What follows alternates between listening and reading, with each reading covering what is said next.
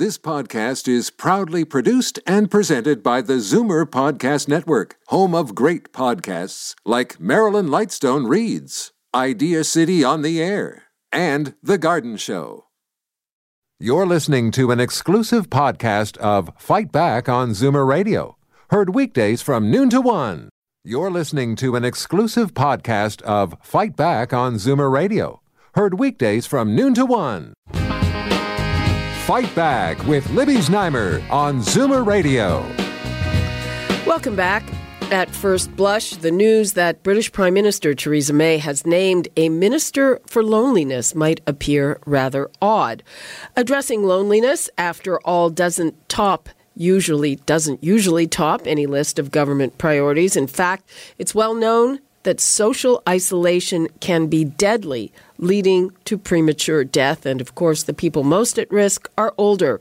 Possibly they have mobility issues or they've lost loved ones. In Britain, a shocking number of people say that television is their only company. So I put it to you: Do you see this as a big problem? Uh, do you are there people you know that are isolated like that? And do you think this is something the government should tackle? The number's 416 360 0740, toll free 1 866 740 4740.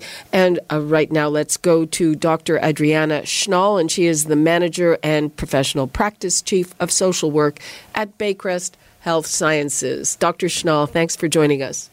Oh, it's my pleasure. Um, what can you tell us about the extent of social isolation here in our city, in our province, in our country? Actually, social isolation is a much bigger problem than we previously thought. And what's interesting is that social isolation is not really the same thing as loneliness. And in the UK, their minister is a minister of loneliness, which I think is actually fantastic because l- the difference is that loneliness has a subjective component, where social isolation is you know, a lot of people could have a lot of number of groups they belong to, relatives and friends, and still feel really lonely. And it's that subjective experience of loneliness that really, at the end, matters. Oh, really? Okay. Uh, Yeah. Thank you for uh, clarifying that that for me. So, uh, I'm what I'm hearing there is that even people who have contact with other people might still feel very lon- lonely, and does that lead to depression or what? Yes, so it leads to depression is, is a major uh, problem, but it leads to all kinds of other things. So people that are feel lonely are less likely to reach out to others, uh, stay at home more often, especially when we're talking about older adults. And it, the less we do, the less we do, basically. So you're sitting at home watching TV. You're less likely to go meet a friend for coffee or go to a day program or even go to your doctor and it leads to physical problems in the end. Also, being alone and feeling lonely leads to problems like compliance with medications, with um, going to the doctor, with having interactions with the world that are meaningful. I gather that it's a worse problem when you when you do the profile for men than for women, which frankly I don't find surprising. So it's true and it's not true. It depends on the age group. Older so men. me- older men. So when we talk about older men, say over 85, hmm uh, over 80 even, men over 80 have the highest highest risk of suicide in our population. However, there are more older women, and so more older women l- live alone. Men under 60 tend to be have higher uh, um, live alone more in more numbers than women, but older women tend to live alone because they outlive men. hmm So it's a real, real problem in terms of um, the older we get and the older the population, the more risk of loneliness. Okay, and um, uh, you know, uh, Britain has appointed a minister. Yeah. What? Um, I mean, and and that's being widely received as a very good thing. But what can be done, and what role can government have? So it's, really an interesting um, thing for the UK has been ahead of this trend, uh, way ahead of anybody else. The World Health Organization recognizes isolation and loneliness as a problem, like poverty, like uh, poor nutrition, like lack of um, education. To that impact, it, it, it's that important to feel lonely and to be socially isolated. So the UK government's taken this on and decided if it's that important, we need to tackle it. And by giving it a public health concern, making it a public health concern, it's it's going to get resources and funding and money, and that's the good news. However, it's a really isolation and loneliness are really multifactorial problems, right? So there's not just one cause of loneliness. Loneliness could be because, especially in Toronto, um, you're from an immigrant family. You came. You're looking after grandchildren, and you don't get out in the world much. Uh, you have mobility problems. You lack transportation. Um, you live in poverty.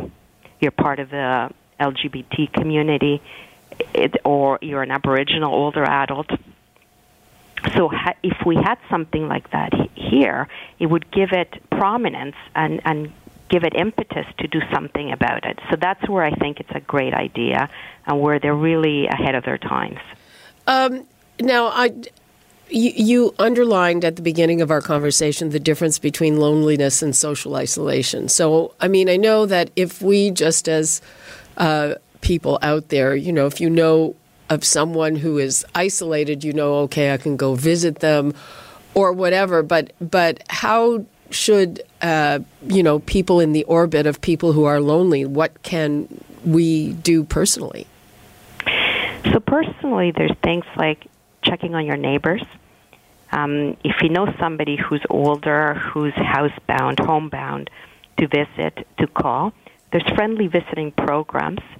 Um, there's day programs. It also encouraging people to go to their family doctors to get help to get out because a lot of the times people want to get out, they just can't.